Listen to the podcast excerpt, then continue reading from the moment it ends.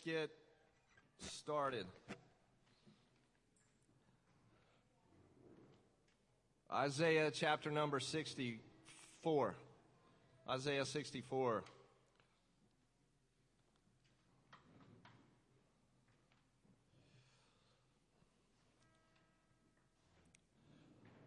Yeah, the if only, the if only of Scripture, if only. If only, Lord, you would tear apart the sky and come down. The mountains would tremble before you.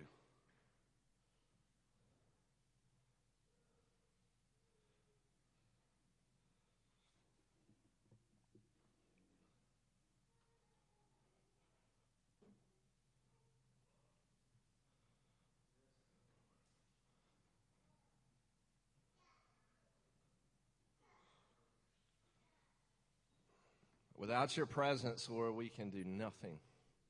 Without you, Lord, we, we don't even go up. We go up because of you. We come here united together for you. For you, Lord, are we together, together. If only you would tear apart the sky and come down.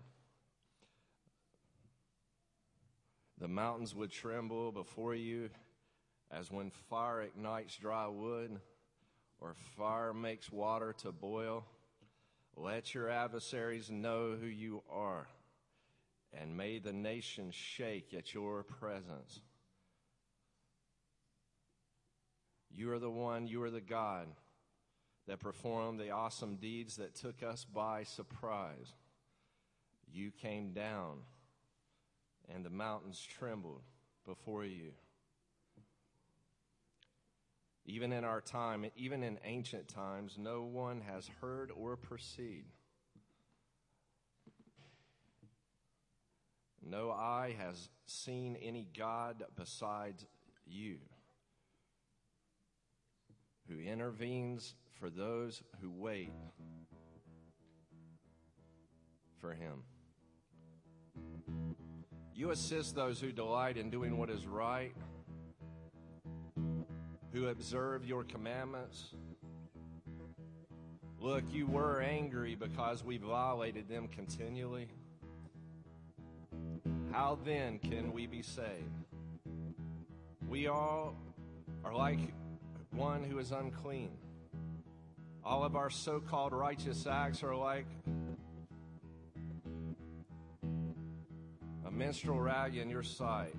We all wither like a wheat leaf. Our sins have carried us away like the wind. No one has invoked your name or made an effort to take hold of you. You had rejected us and handed us over to our own sins. Yet, Lord, you are our Father, and we are the clay, and you are our potter. We all are the product of your labor. Look, Lord, do not be too angry and do not hold our sins against us continually. Take a good look at your people, all of us. Your chosen cities have become a desert. Zion has become a desert. Jerusalem is in desolate ruin, our holy temple, our pride and joy, the place where our ancestors praised you has been burned with fire, and all our prized possessions have been destroyed. In light of all this, Lord, we ask you not to hold back. We ask you this morning not to hold back. We ask you that you would see us as your people and that you would rend the heavens and come down. We ask you to break the silence on this nation and the nations of the world to bring about a historic great awakening. A historic awakening. Jesus, have your way with us this morning.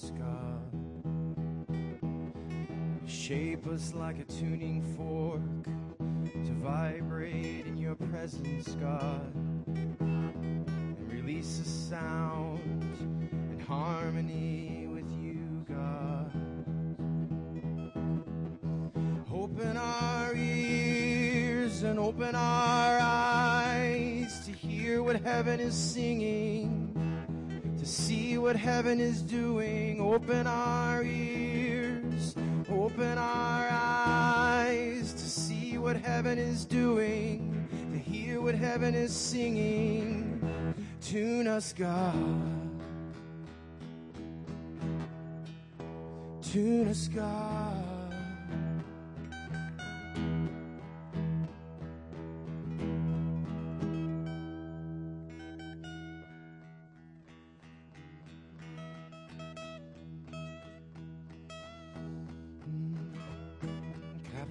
us again with the love you always give. Meet with us again until we get all of you, God. And all creation knows just how wonderful you are. Oh.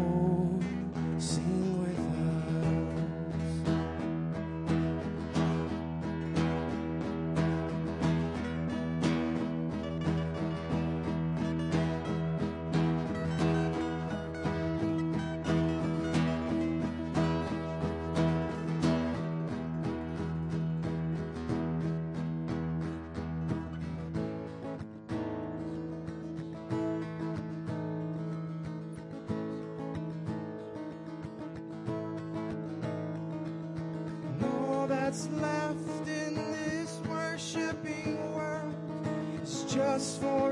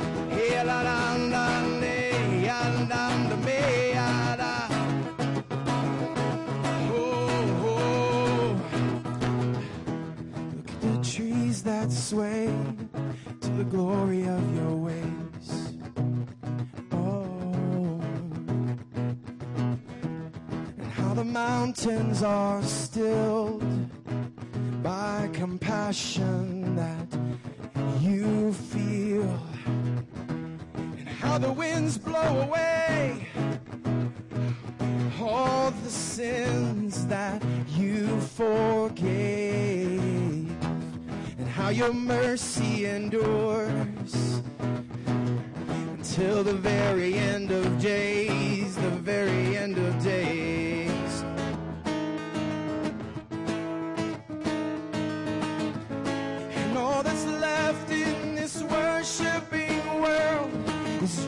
for us.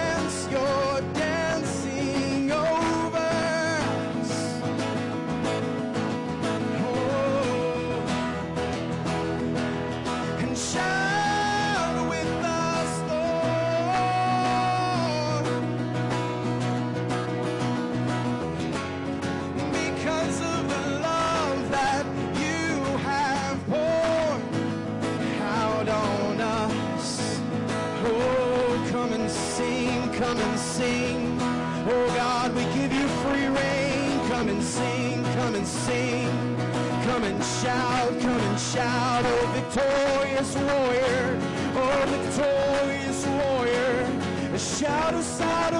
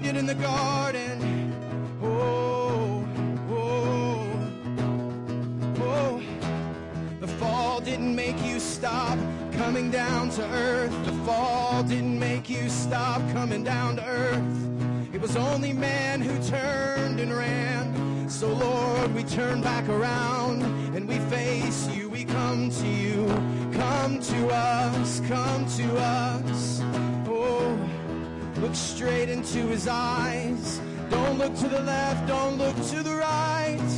Oh, look straight into his eyes. He's drawing us up and he's coming down. Oh, sky meets land, sky meets land, and heaven meets earth, God.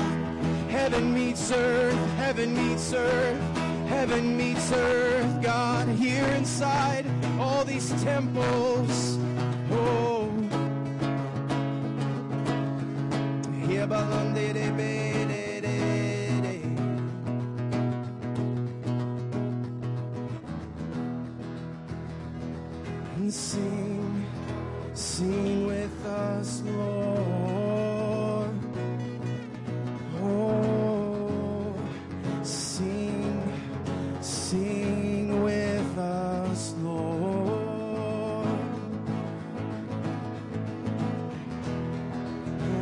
Oh,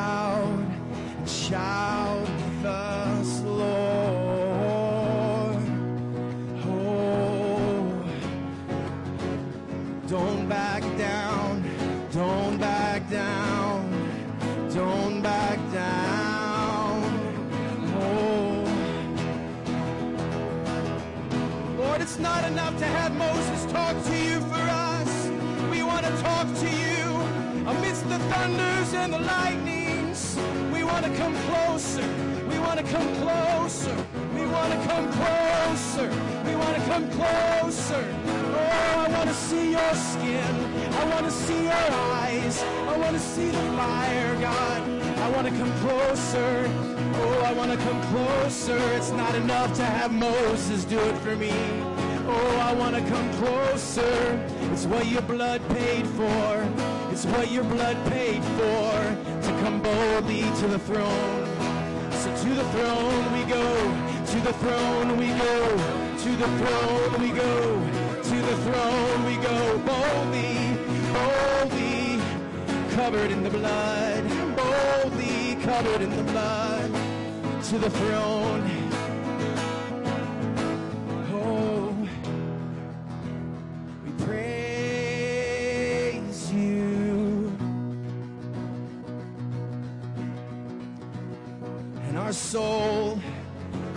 Cries out for you, longs for you.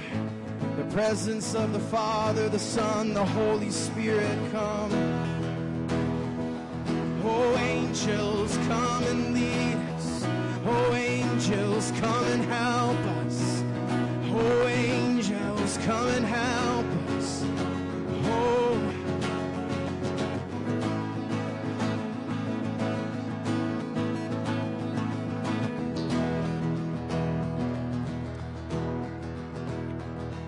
having this feeling that there's these thoughts. There's these thoughts that there are these chains. And they can be, you know, stuff that you hold yourself under judgment for. Maybe stuff that other people hold you under judgment for.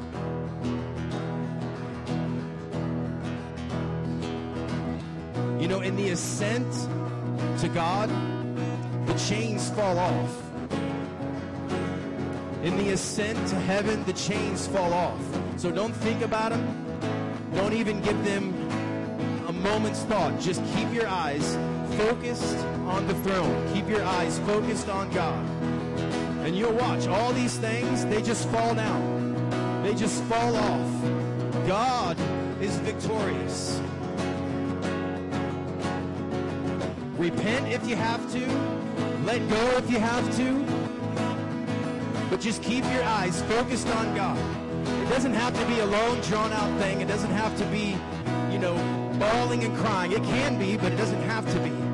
Just repent and then turn your eyes back to Him and then go up. He's coming down.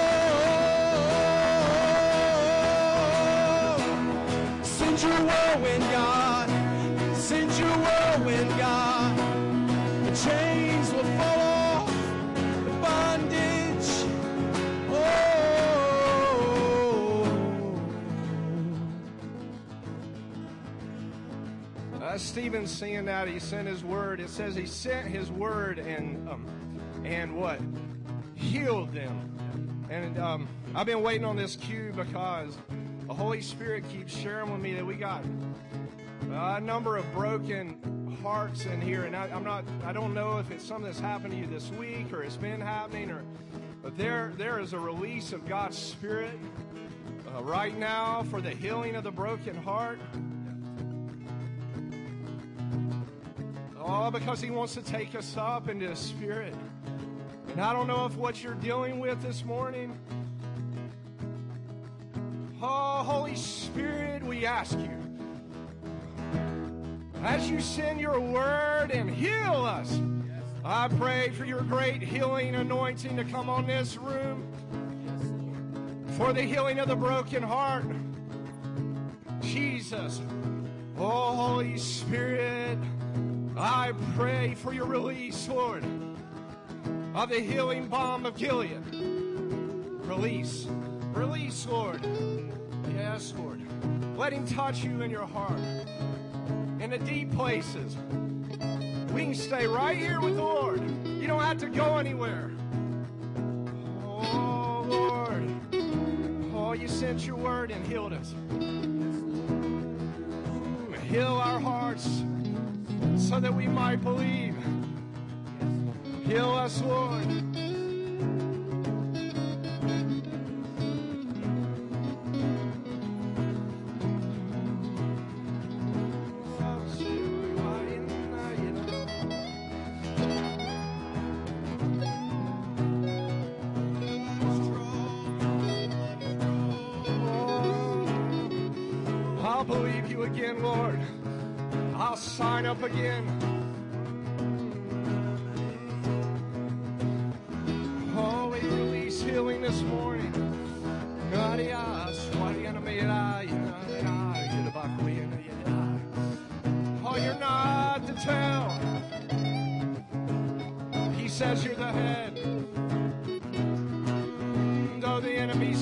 Against you, one way he'll have to flee seven.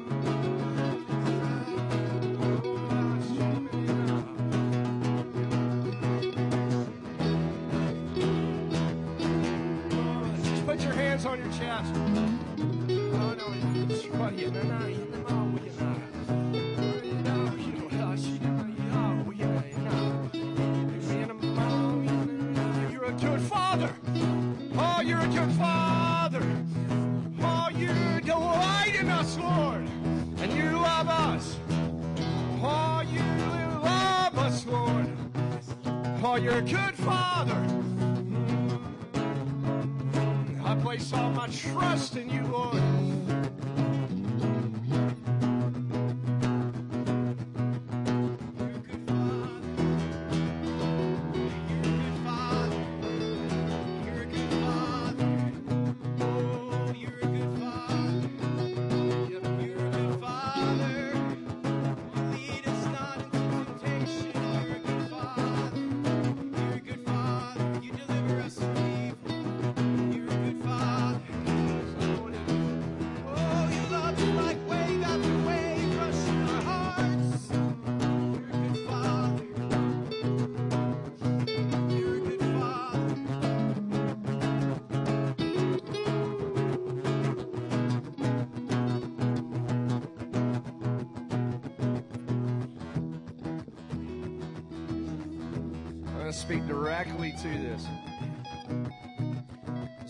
is keep sharing this with me.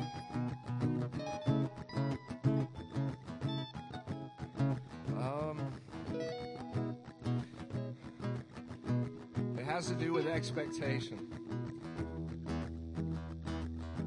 We know in the Word it says, hope deferred makes the heart sick.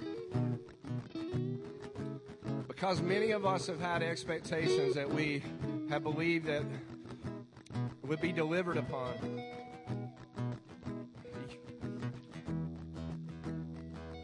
I love this verse. My wife, she said this to me many times. She said, You know, hope deferred makes the heart sick. And she had heard that many times in her life. But she, she found the other side of the passage in the Bible. And it says, When desire cometh, it is a tree of life. We've found is when you know, and the, Lord works this way, when you know that you fundamentally are desired by Him, when we know that He desires us, oh, that He loves us.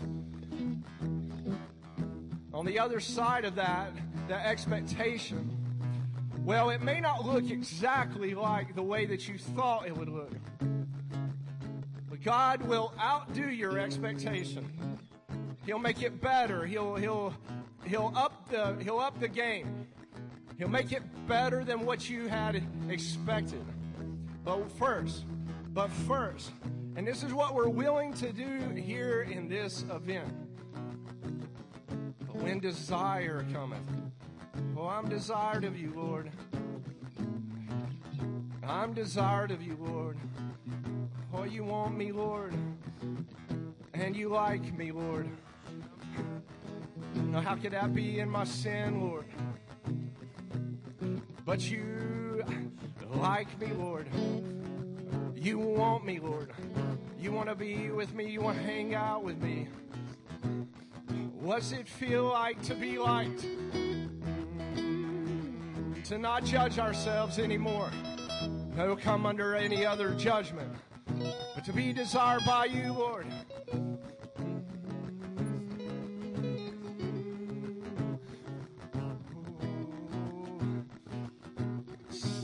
Just stay with the Lord in this.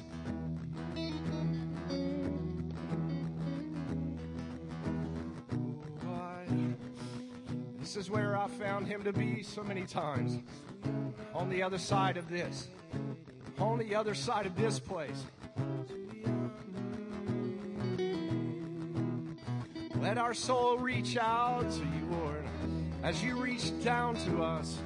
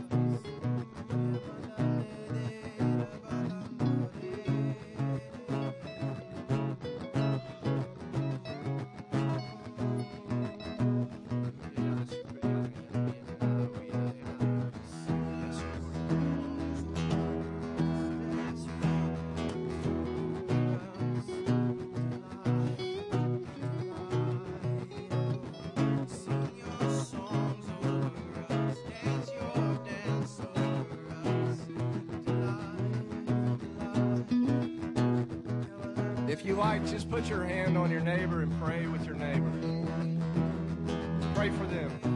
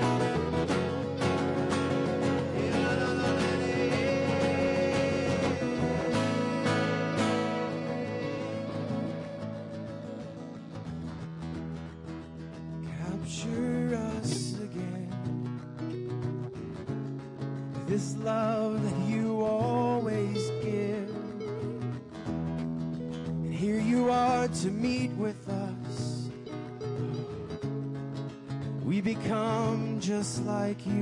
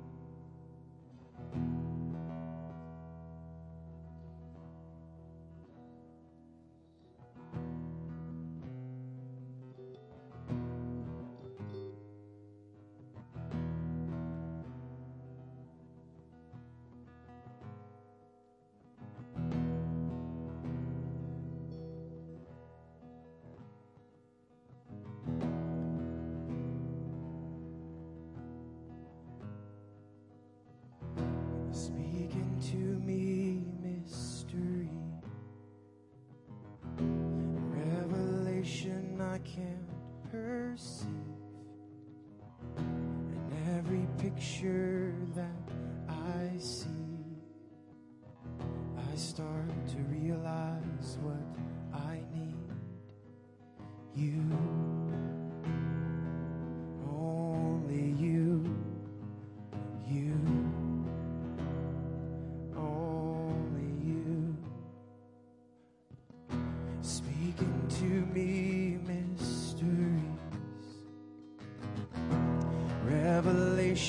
I can't perceive with every picture that I see. I start to realize what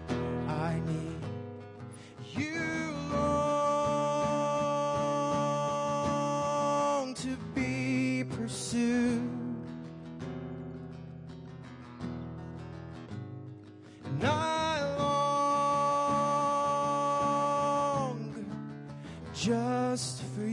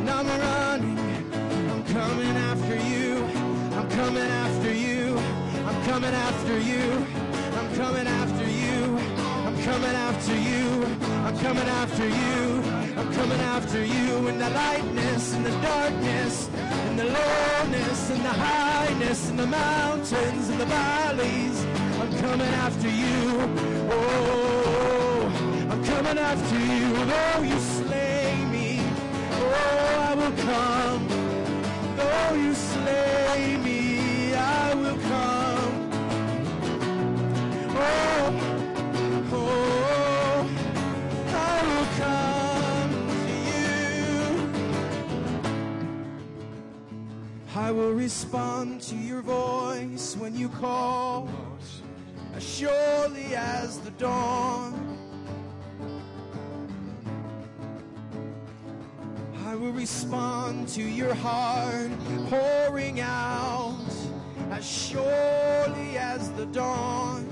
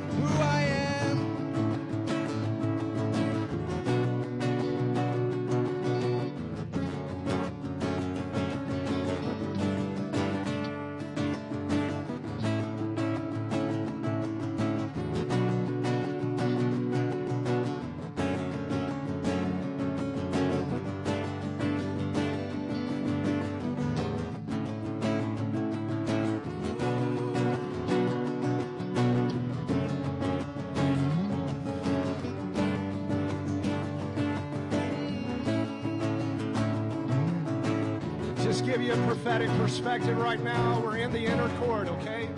This is where we're seated with the Lord. It's dark in there. Try to visualize with me. Look to your left in the room. In front of you is the golden altar of incense. And to your left is the menorah. And to your right is a table of shewbread. It's dark in here. It's opaque. Now look to your left. Look at the seven spirits of God. You can draw on the seven spirits of God. I need wisdom, God.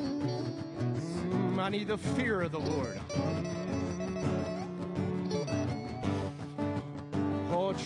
The seven spirits of God.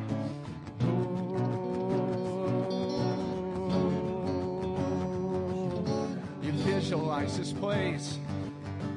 And I sing to you, Lord, a new song.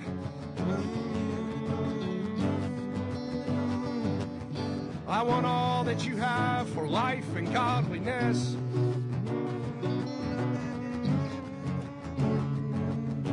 Need revelation. I need direction. Well, the seven eyes of God, the seven spirits of God. So, increase us in wisdom and the revelation and the fear of the Lord. Release us, Lord, to know knowledge, to know you.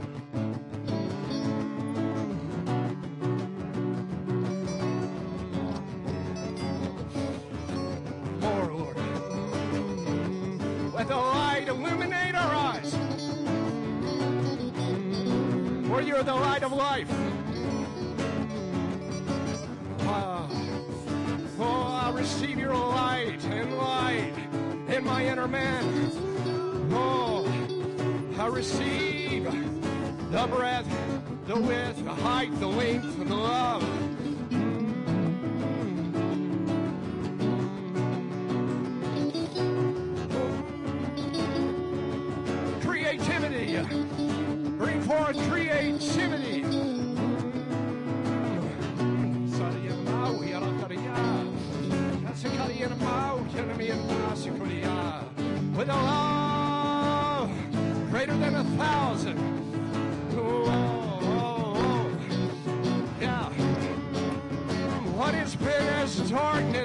Soul?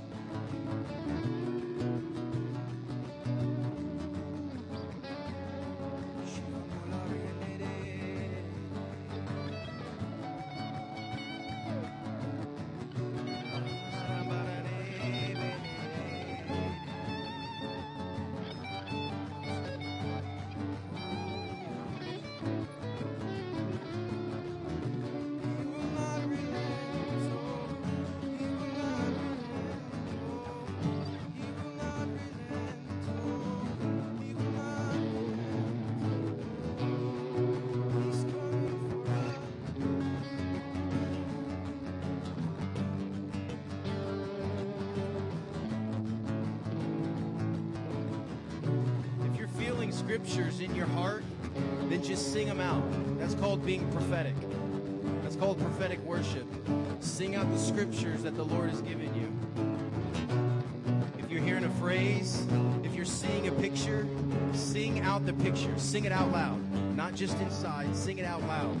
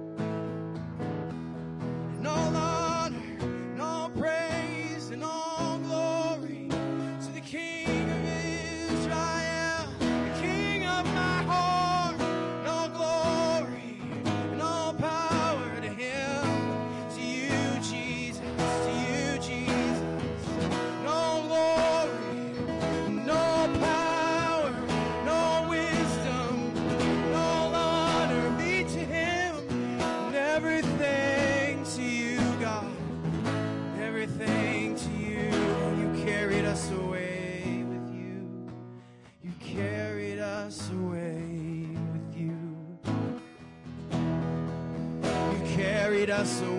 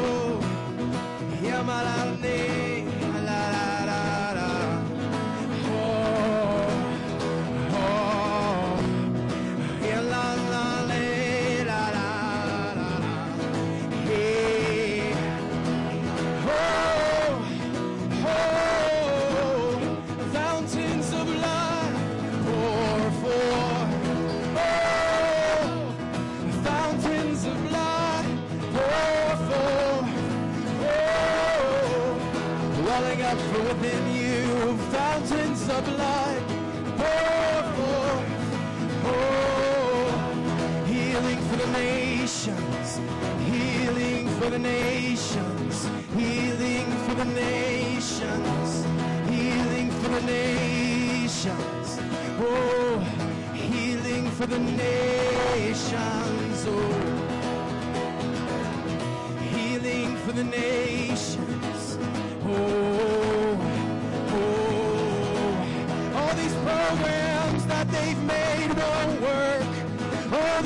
Programs that they made won't work. Oh, all these programs won't work. Oh, fountains of blood pouring forth, healing for the nations, coming up from inside you, inside your belly. We are doors, we are temples. Healing for the nations, for the nations, for the nations, oh. Healing for the nations, oh, for the nations, oh, for the nations, oh God.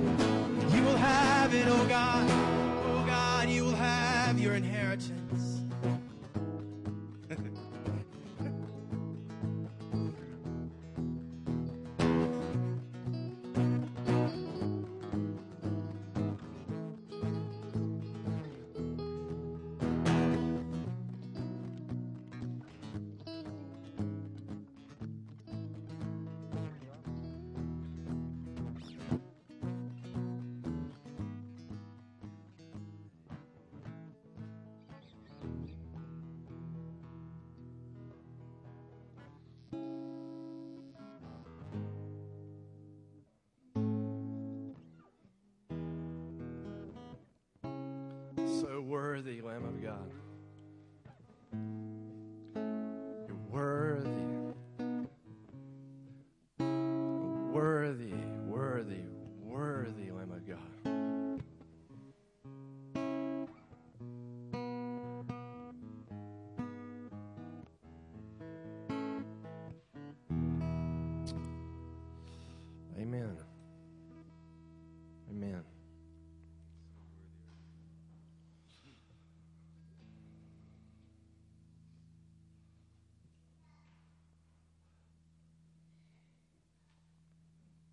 Psalms 2 6, I myself have installed my king on Zion, my holy hill. The king says,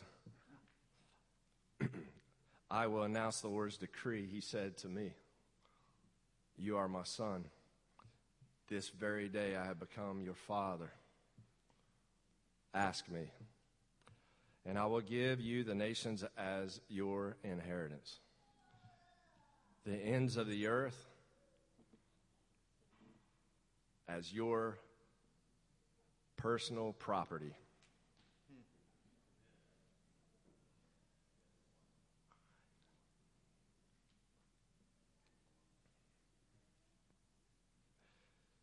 When we rise up, when you rise up and worship, and you decree in partnership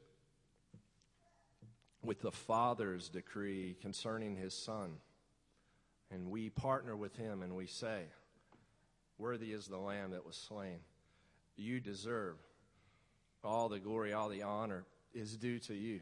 And when we partner with him in that, we partner as sons and daughters, yeah. him, our elder brother, yeah. who purchased us. And see, we give thanks to you, Lord, right? And when we do, when we decree out of our mouth what the Father has decreed about his sons, in that way we are sons and daughters of the Father when we agree. And two or three agree, right? Touching any one thing. In the Greek, homo, the same, legeo, we say the same thing. We say back to you what you say about your son and in that way, God's glory um, comes when we agree.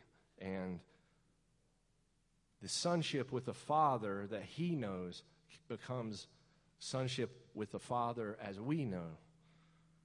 And oh, the glory of knowing that you're not an orphan, but you and I are sons of the Father.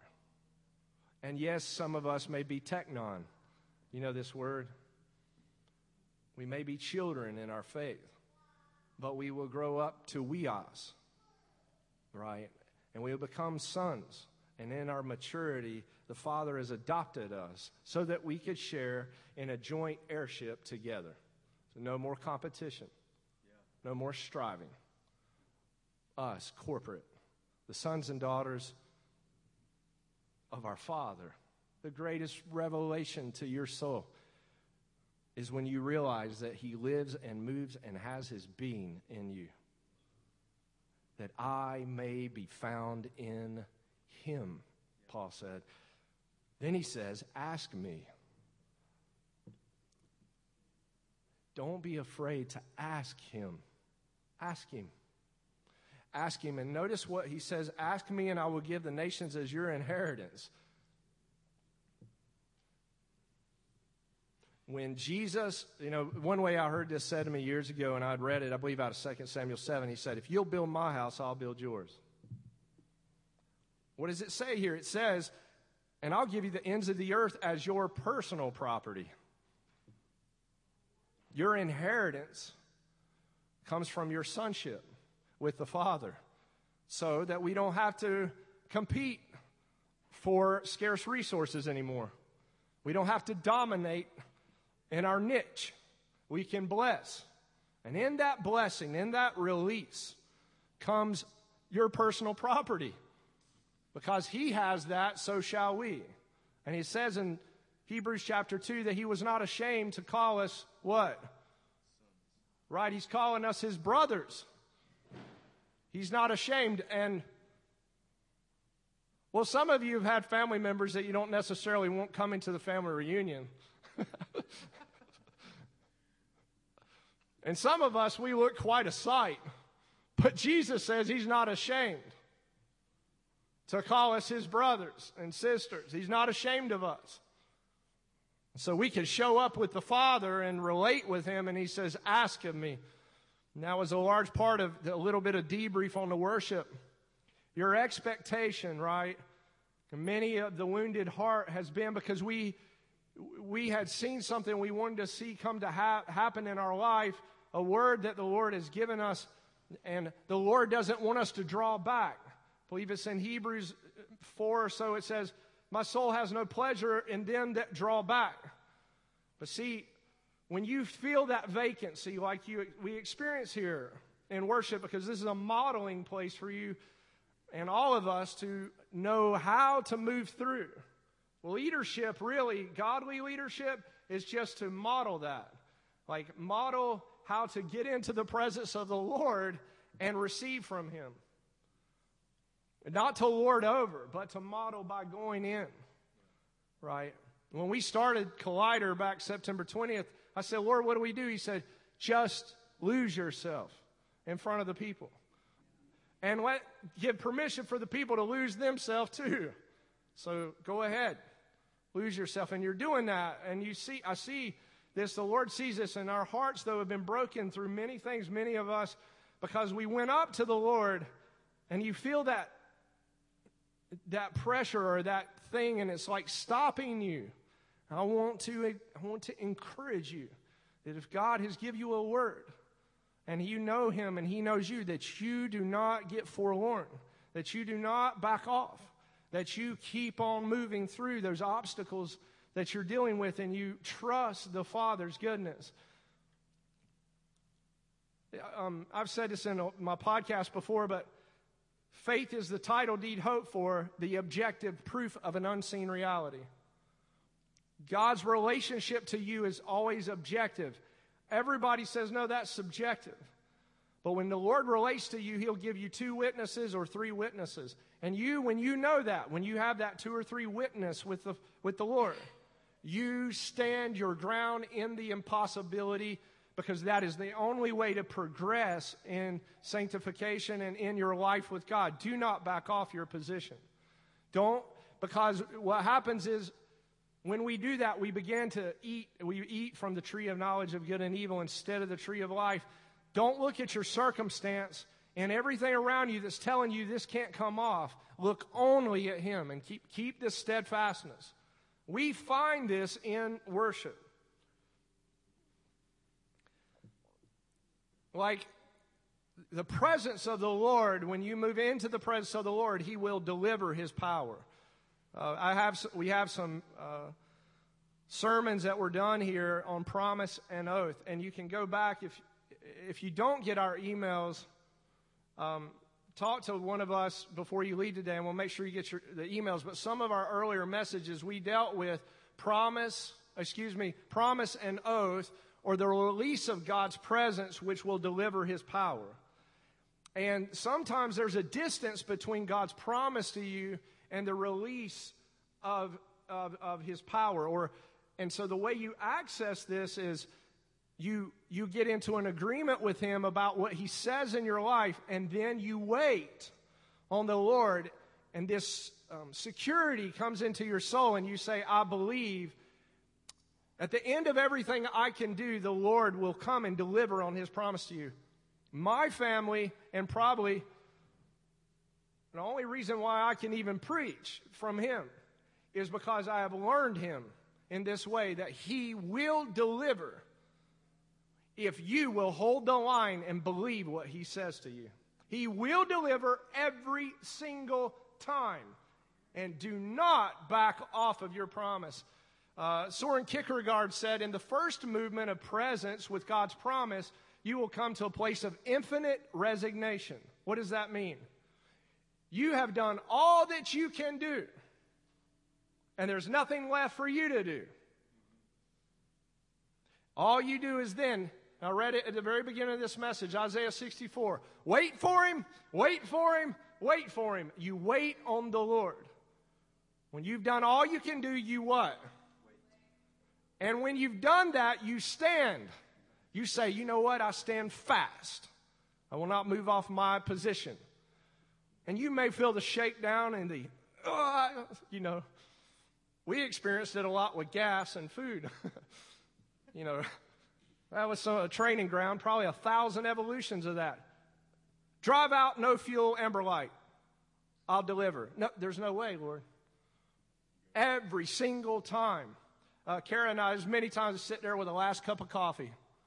Now, some of you, you don't, we don't like that. I didn't like it. But see, the Lord made you to be dependent. He didn't make you to be independent of Him.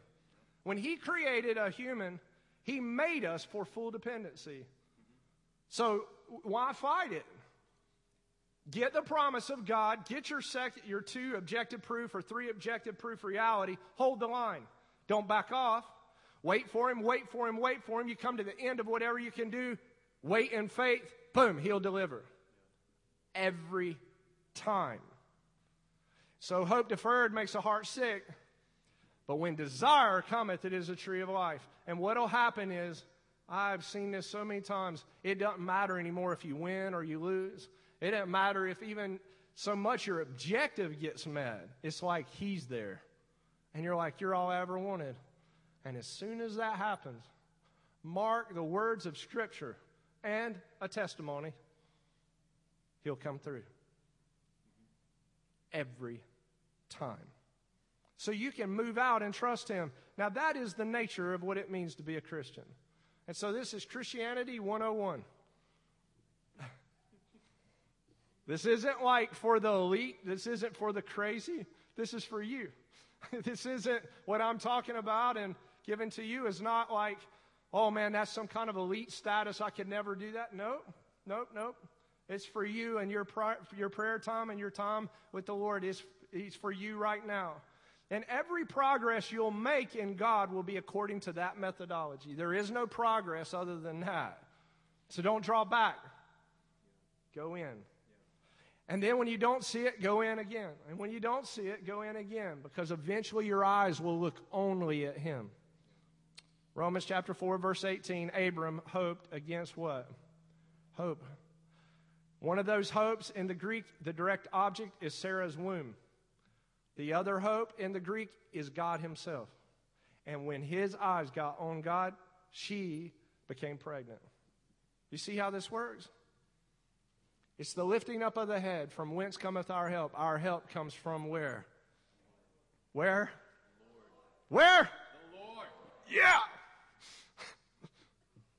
I like him. I'm pretty crazy about him now. You get a little crazy you get a little peculiar and you're characterized maybe a little bit odd. But don't worry about that. That's just the nature of being a Christian.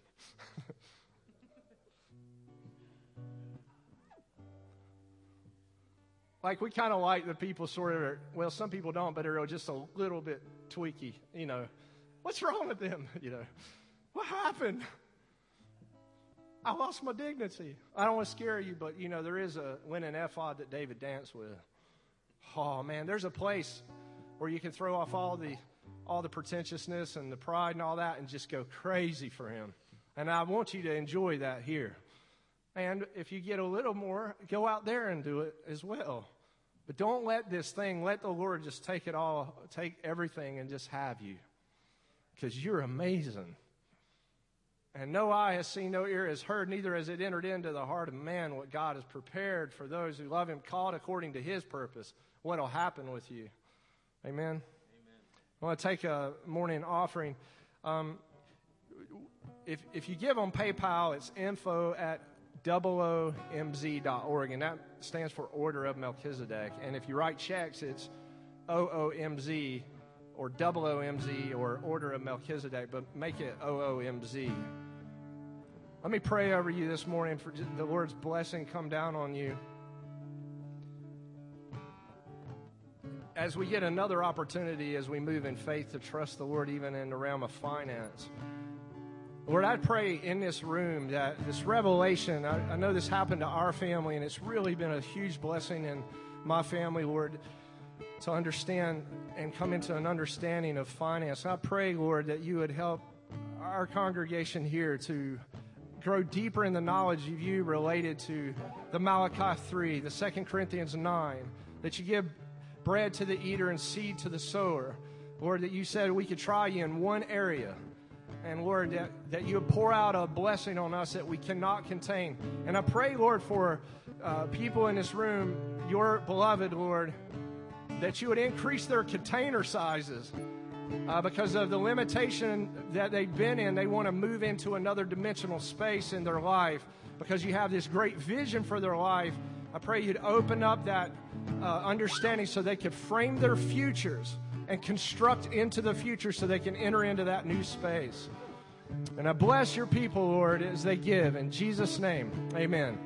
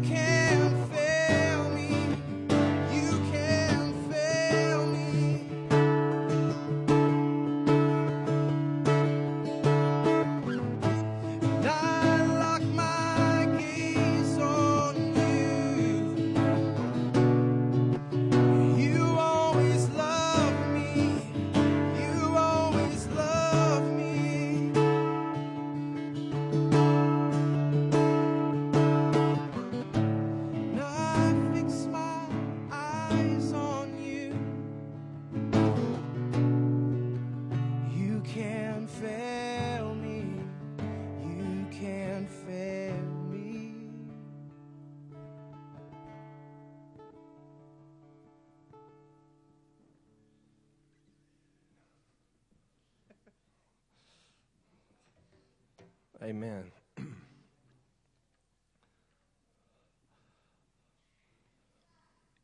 Let's stand together and turn to Luke chapter 3, verse 18.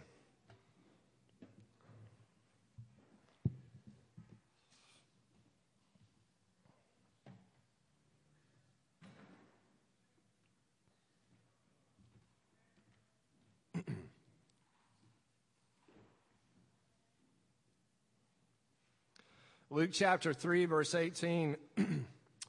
and in this way, with many other exhortations, John proclaimed good news to the people. But when John rebuked Herod the tetrarch because of Herodias, his brother's wife, and because of all the evil deeds that he had done,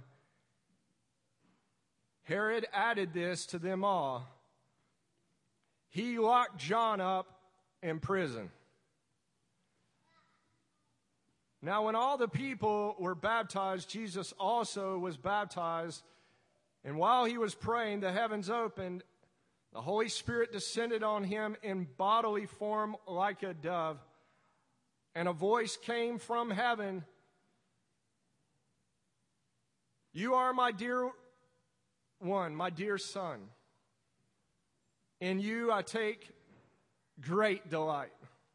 Let's pray together. Lord, here we are again. Submit to you and uh, at the authority of your word, that your word, like we were hearing in worship, Lord, you sent your word and you healed us. And we, I, I ask you, Lord, for the sending of your word to come in into our souls, and it would be it would just usher right down into the very um, marrow of our bones, the deep tissue muscle in our uh, muscular system, into the electrical charges in our components of our brain, Lord. I pray that your word would come and your word would so aliven us and so do a creative work in us, even because you had authorized preaching. That you said that, that we would struggle in our faith if we did not hear the preaching of the word. And in this hour, where we, I, I pray that you would cause in this great end time awakening, this great end time move, that you would cause the song of the Lord to go forth, the writing of the Lord to go forth, and the preaching of the word, that it would be in power, and you would empower preaching. We would eat from your word and we would be strengthened by your word and that we would love your word. And I, I pray not just for logos, but rhema revelation to come into our souls this morning. May this word speak deeply to our hearts. Turn us to rectify ourselves right towards you, and our eyes would be fixed only on you as we taste and see that you are good. In Jesus' name, amen. You may be seated.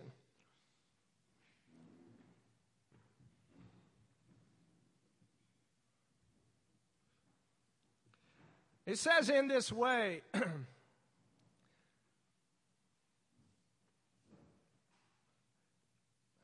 uh, John had a particular, I, I believe, uh, delivery style. Uh, we know that his delivery was unique in his day because I don't think even in their day that they were looking for a guy that was hanging around in camel's hair, um, Nazarite, and eating locusts and wild honey in the middle of the wilderness. John had a way. He was peculiar.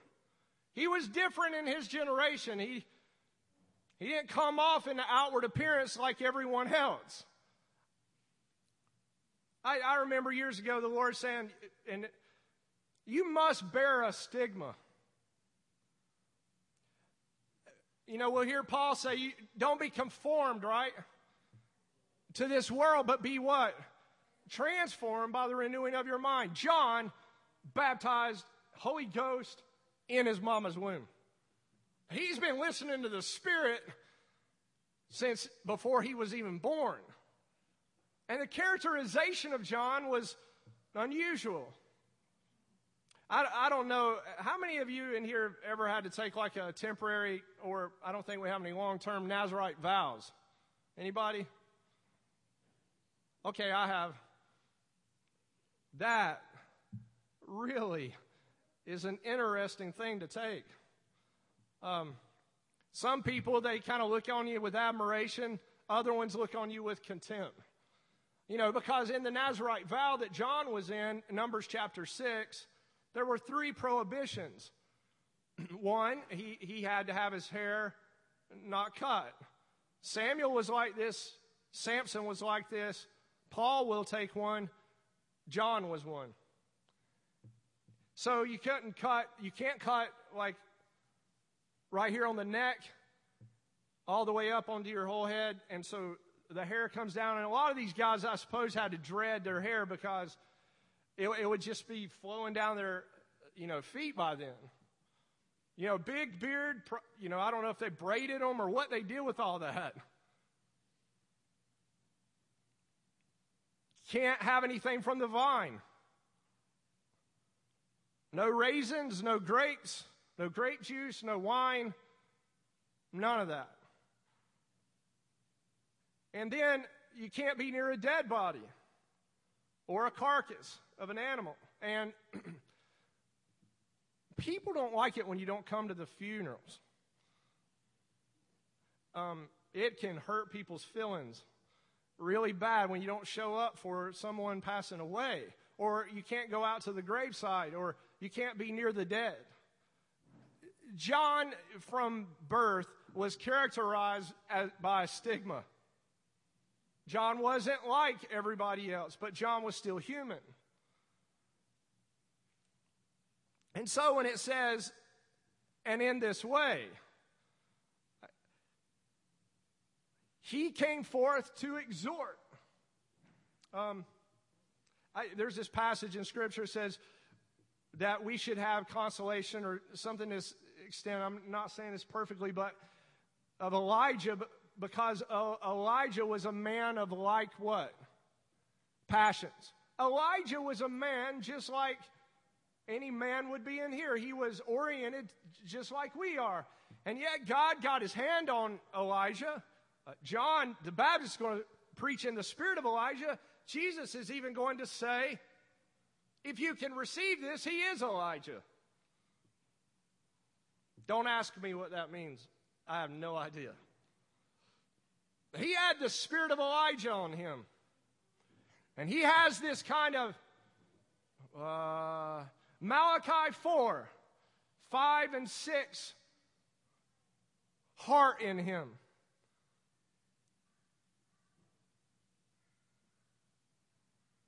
I want to see covenant. I want to see the family restored. I want to see marriages made right. I want to see with I have a burning heart of compassion that there would be a transfer of blessing into the next and the next generation. He John is burning hot on fire for covenant and family. Why? Malachi 4, 5, and 6. The restoration of all things. Elijah's coming.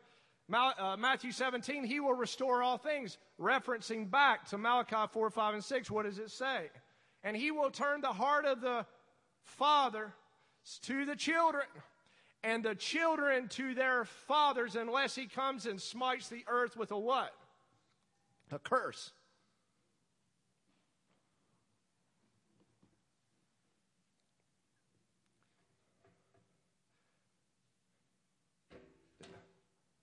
John's passionate for covenant. He's passionate for family. He's passionate for the restoration of the home. The Lord set him apart from Holy Spirit uh, from birth, pre birth, and said, I'm going to raise up an end time messenger. Because listen, this spirit of Elijah is coming on this end time age. I'm going to raise up a passion and a zeal to put back together what has been broken in family. I want my families put back together. Now, John, anything that comes against covenant, he's going to bring forth a sword of the Spirit out of his mouth. Anything that's dividing husband and wife, the children, anything, John would be really quick to get this message out. He's an exhorter. I would say he was a provoker. I want to provoke you to uh, jealousy for covenant with the Lord. I want, I want you so dedicated to this man Jesus that he's talking about that you would not violate anything in your life, both in a private way and in a public way. And, and, and I'm not just a spokesman, John isn't just a spokesman. The messenger and the message are one.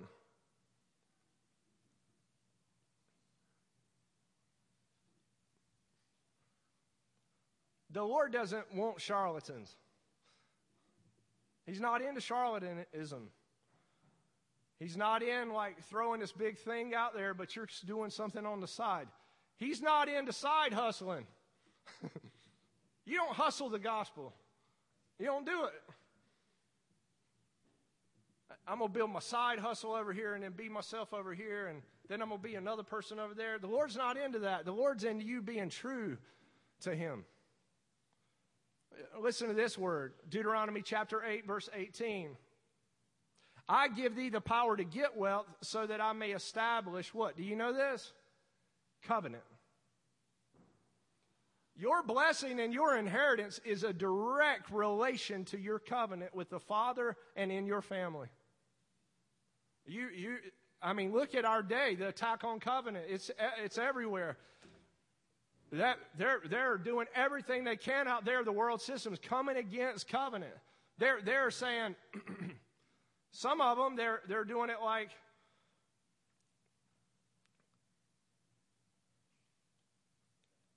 through a socialistic methodology. Even some beyond that, communism. Some on the right are pursuing free market capitalism. And they're doing it that way. A lot of the function, and I'm not saying this about everybody, about these two systems, but in these two systems, a lot of it, it functions based out of greed.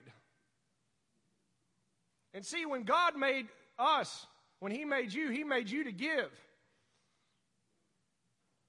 He made us to be a blessing, and then in that way we're blessed. His way of doing things.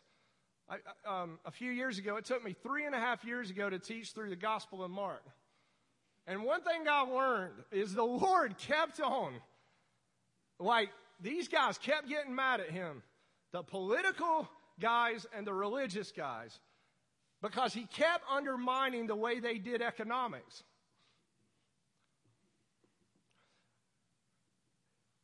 In the false sense, in the wrong sense of tithe, and in the wrong sense of taxes.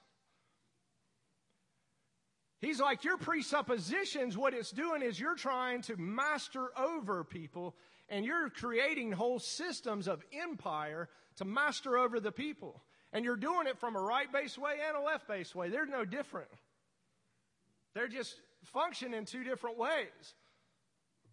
One's circular and one's like straight to the point. but they're still based in the same idea. And John is being sent to say, stop it. Stop it. What the Father wants is relationship with you, His children. He wants to relate to you so that you'll become a giver. He wants you to open your heart up and open yourself up to be a blessing.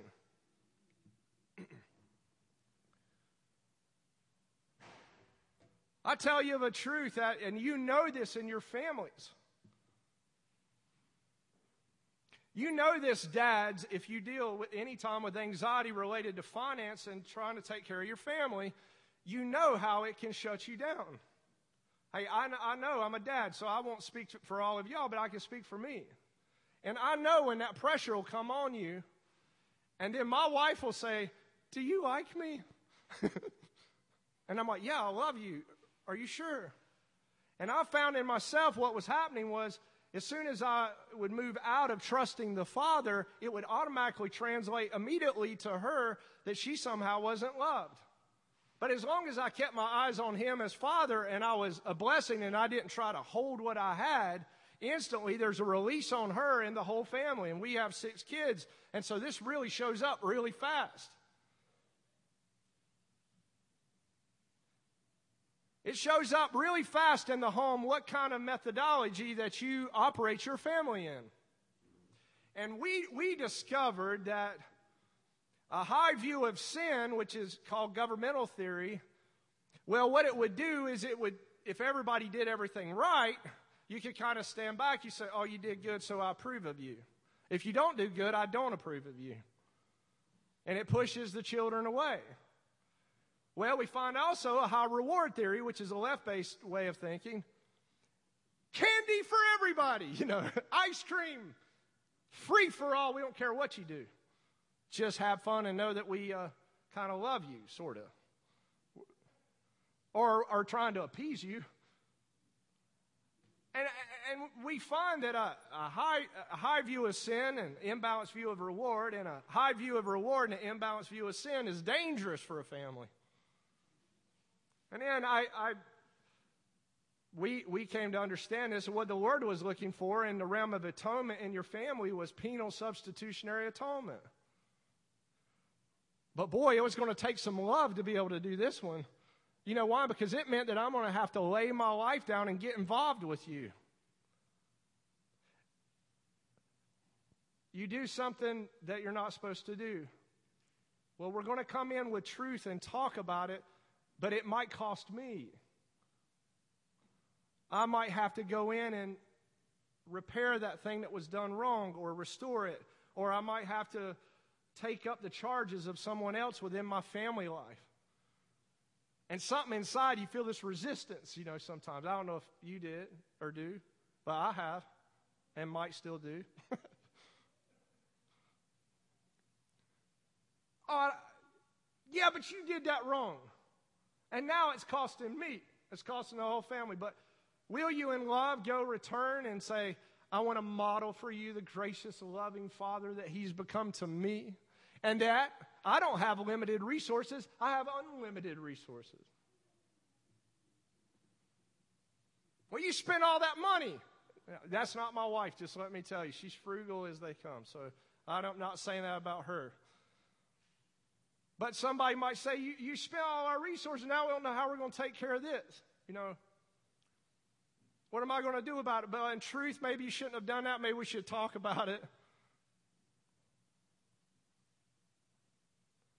But I'm going to go and make this right myself. You see, when God, what, what the Lord did at the cross was, he, and I can't even give, I can't even bear witness to what Jesus did at the cross. I, I, I'll try. But there, we'll, we'll be fascinated with him at the cross for eternity. But what he did up there, what John's getting at, what he's preaching about, I'm going to take up charges for all of y'all.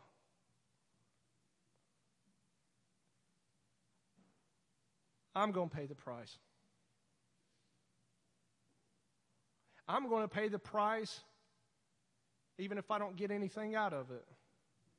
Even so much so that I might feel the agony of the loss of my relationship with Father, which, let me say, none of us have experienced that in our salvation.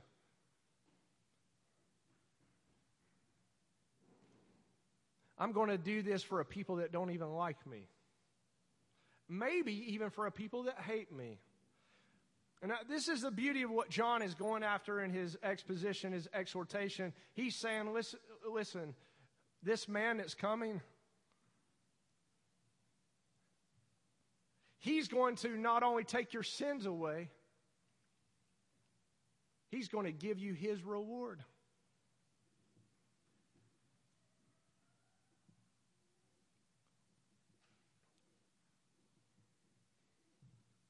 I mean, there's so much counseling going on, and there is so much help, self help going on. And Jesus is like, look, John's like, look, this man that's coming, he'll take away your sins. He'll burn them with a hot fire. He'll not only take away your sins, he's going to give you his reward. It's called double imputation, if you want to know the technical theological term. But he's doubly imputed to you the freedom from sin and his reward. Imagine John, like, he understands all this, and we look at this text today, and he says, He rebuked Herod the Tetrarch. you ever felt little before? Like in the eyes of man and like like your voice doesn't really count?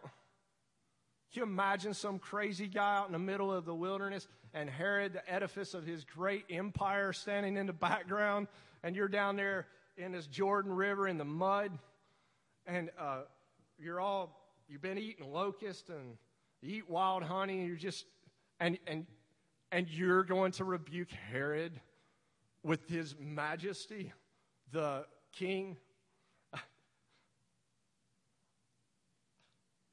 I mean, John's some kind of boldness.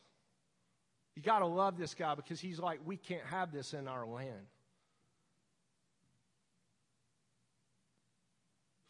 He's not getting on to Herod about what Herod's done. He's getting on to Herod about his family. what his brother's wife has done. Man, people do not like that. I just want to tell you. They don't like you coming into their family telling them what they should do, much less telling one guy what his brother shouldn't do. You want to make somebody mad, you do that. Don't you talk about my don't you talk about my mama? You know, don't you talk about my brother now. Now you cross the line, blood's thicker than water. Don't you ever do that. I'll cut you off it, it seems like to me that we see an equality of this man, John. He's more concerned for the glory of God and the majesty of Jesus than he is necessarily what social convention tells you. Why, why are you getting in my business? Stay out of my business. Especially stay out of my brother's business, right? And especially stay out of my brother's wife's business. It makes this guy so mad that he locks him up in prison.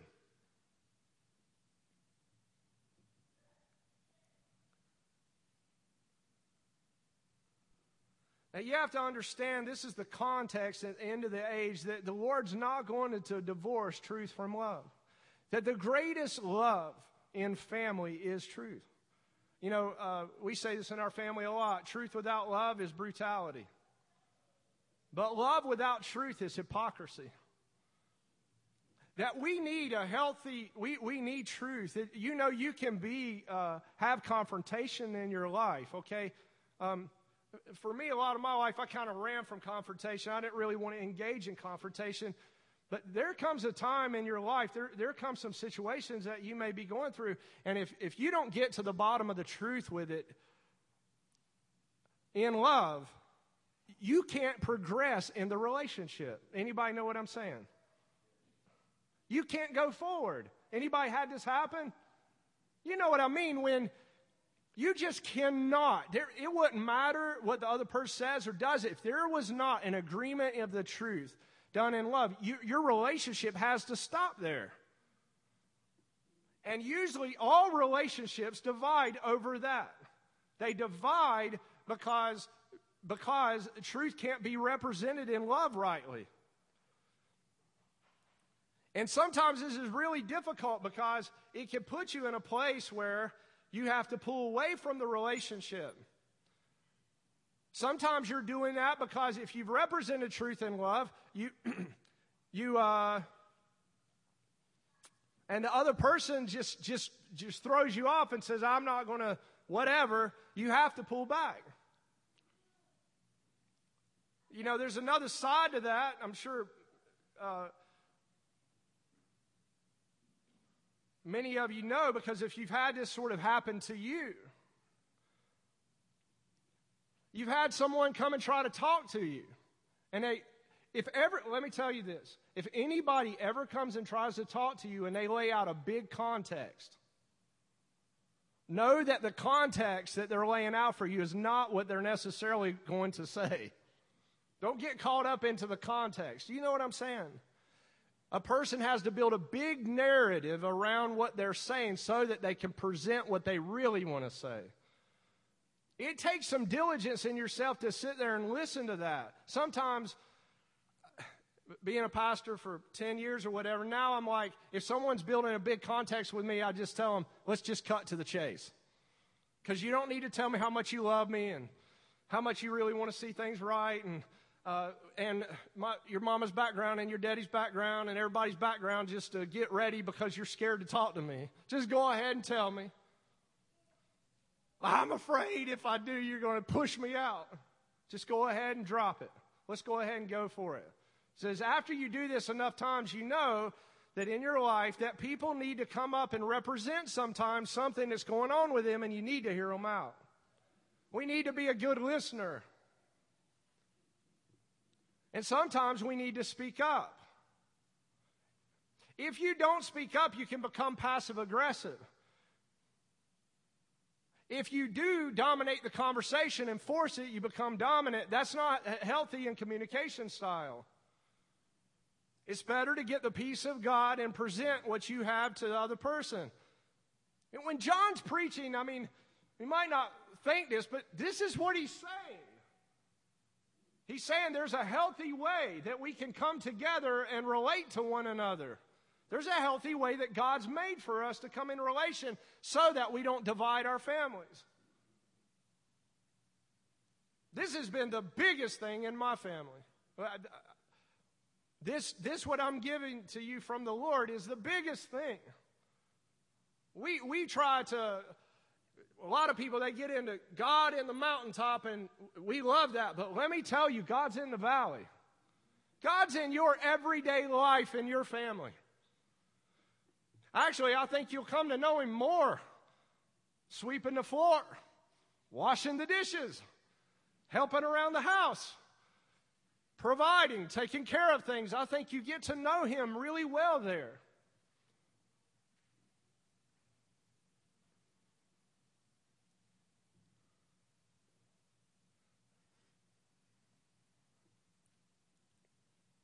A lot, a lot of the culture today, you know, is saying this to us like, allow me to have a voice. Let me share this with you. If someone's talking and you have to cut them off really fast, check yourself. Please listen to me. check yourself. Your presupposition and paradigm and your perspective may be off. If you've got to interject before someone can finish what they're saying, you need to be quiet. You need to listen. And when the pain comes sometimes of what they're saying, and you go into a discernment period, allow that deeper truth to come into your heart so that you can be changed. Don't just cut people off. I, I spent a lot of years of my life doing this. Uh, the Lord had to open my eyes up to it. I have a wonderful wife. She's helped me a lot. But if you feel an interjection like, and you cut them, you, I'm telling you, it'll divide the other person from you. Please take time to listen to one another and don't cut into people's conversations. Let them finish what they're saying. Proverbs gives us instruction about that and says that pride is on the back end of that. I've met some really wonderful people in here. Are, some of you, you have the most phenomenal ability. I've watched some of you with your uh, spouses and children, and I've taken a lot myself from you, and I've watched you as you just sit there and listen and watch and observe. I've watched some of you with your spouses, and I've been so blessed because we observe one another, you know. And I've watched, I've watched many of you when I, I watched one particular couple one time when she was making an accusation against him in front of me, and I thought, if that was me, I would be like, ugh, I wouldn't like that, you know. And he just sits there as calm as he can. He doesn't say one word, and he lets her express herself. And I was really, really like blessed by that. I'll never forget it. There's somebody even in this room blessed me personally to watch and observe the meekness of Christ operate in your life. Thank you. I don't believe that when John the Baptist said, What your wife's, your brother's wife is doing is wrong, that he was in somehow non loving. You know what he was doing?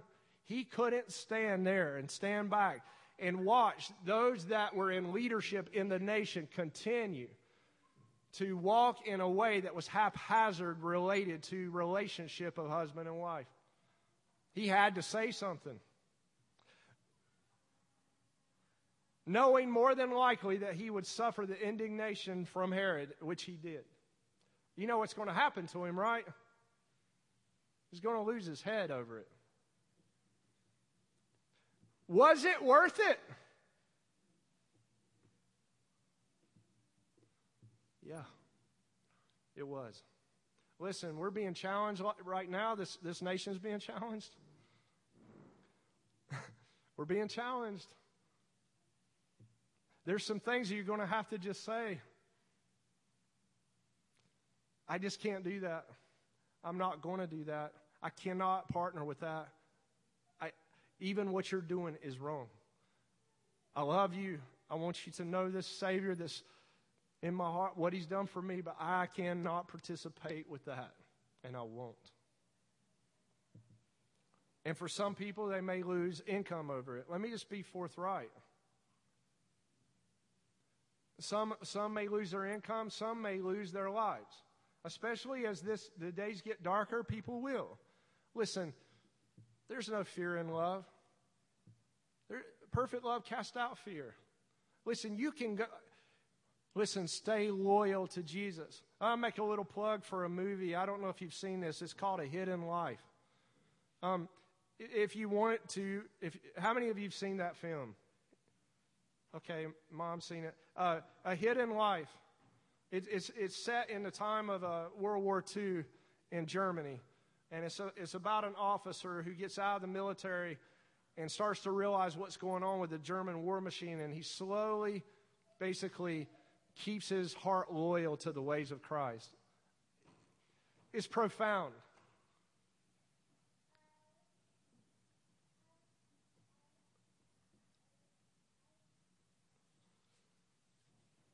Let's stand together.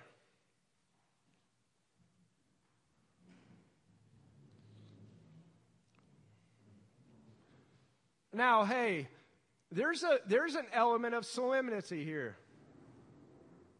There is, there's an air of sober mindedness here. Well, let me tell you, let me tell you this. There's also a great joy here. Because when you go all the way for Jesus, I mean, he said this in Hebrews chapter 12, I believe it says about him. He said, Who for the joy that was set before him, he despised the shame. Look, you can despise the shame, but listen, there's a joy on the other side of us saying, in relation to John, no matter what, even within my family, I'm going to stand for the Lord. If I, if I can, some of you in this room, I know this has happened to you.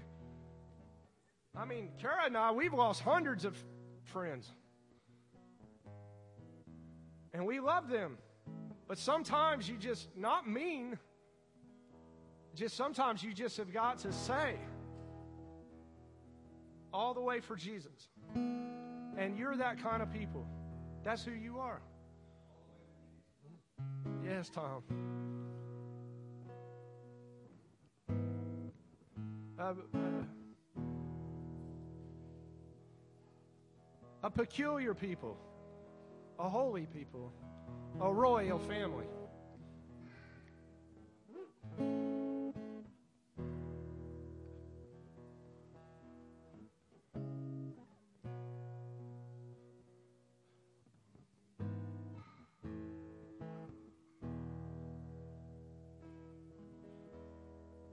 Listen, the self justification is strong for us a lot of time to justify certain things in our life. We can make all kinds of things, but here's the thing you know the Lord. And when you know the Lord, don't justify anything that you don't have a peace about with Him. Don't justify it. Don't say, "Well, I'm gonna let that slip, and that's okay." Don't do that. Don't let it. Don't let it slip. Just before you this morning, Lord. And what if I did something I shouldn't do? Listen, this is what John's saying. He said, Don't flee from this, what we're talking about today. Don't flee from the coming wrath. Don't flee from him because he, he delights in you and loves you. So listen, if I slip, in the military, when I flew aircraft, the plane can slip when you're going into a turn.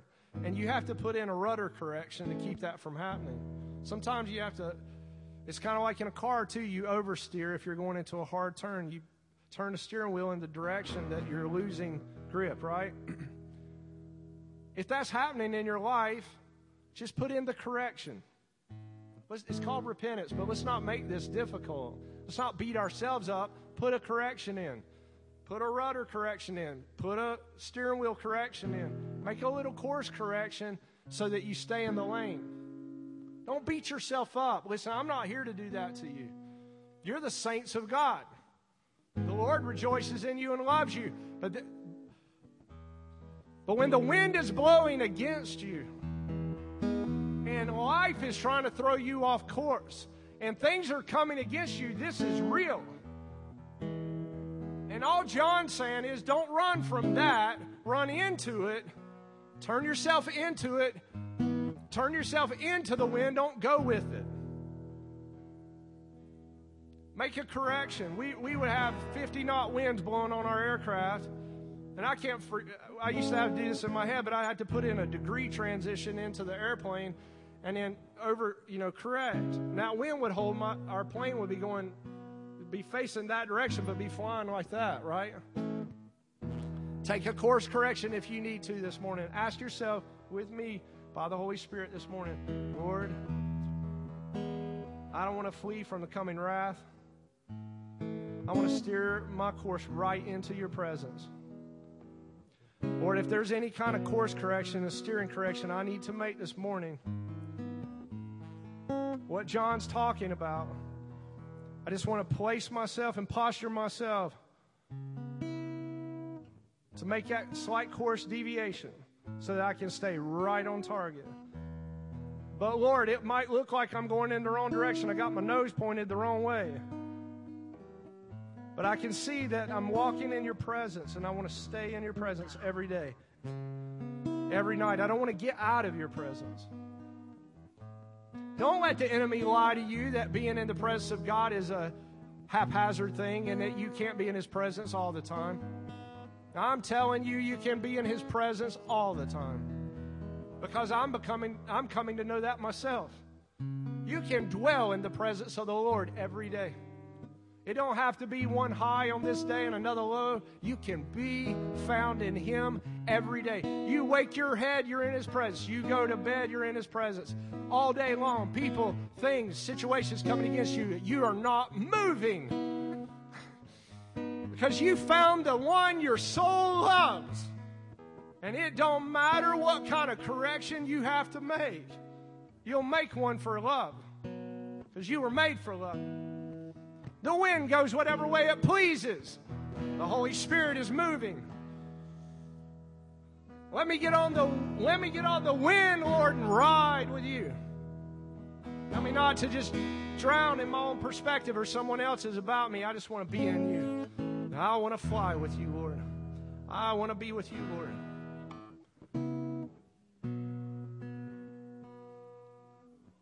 Five degrees left. Set course 270. Six degrees right. Set course 006. 10 degrees. Set it at 100. Set speed as fast as this thing will go.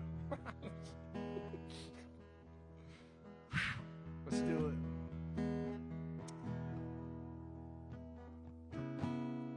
Let's have communion together. Come up, receive communion. We'll, we'll take communion together.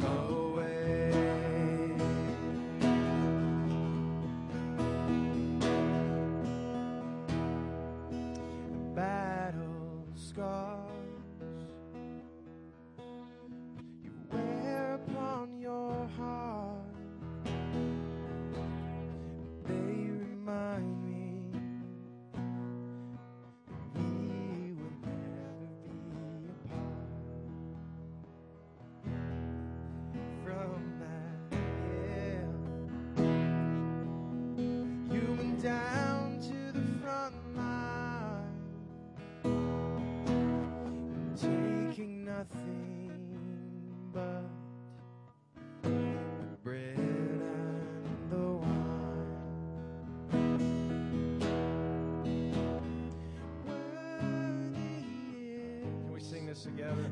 There must I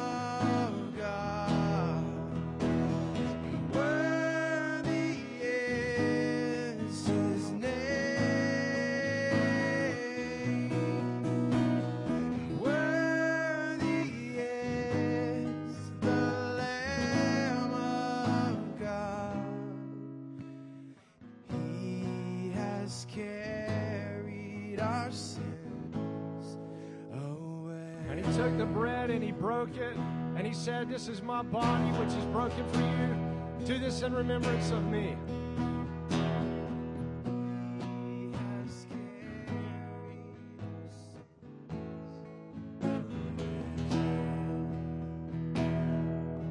And he said, This is the blood of the new covenant which is poured out for you. Do this in remembrance of me.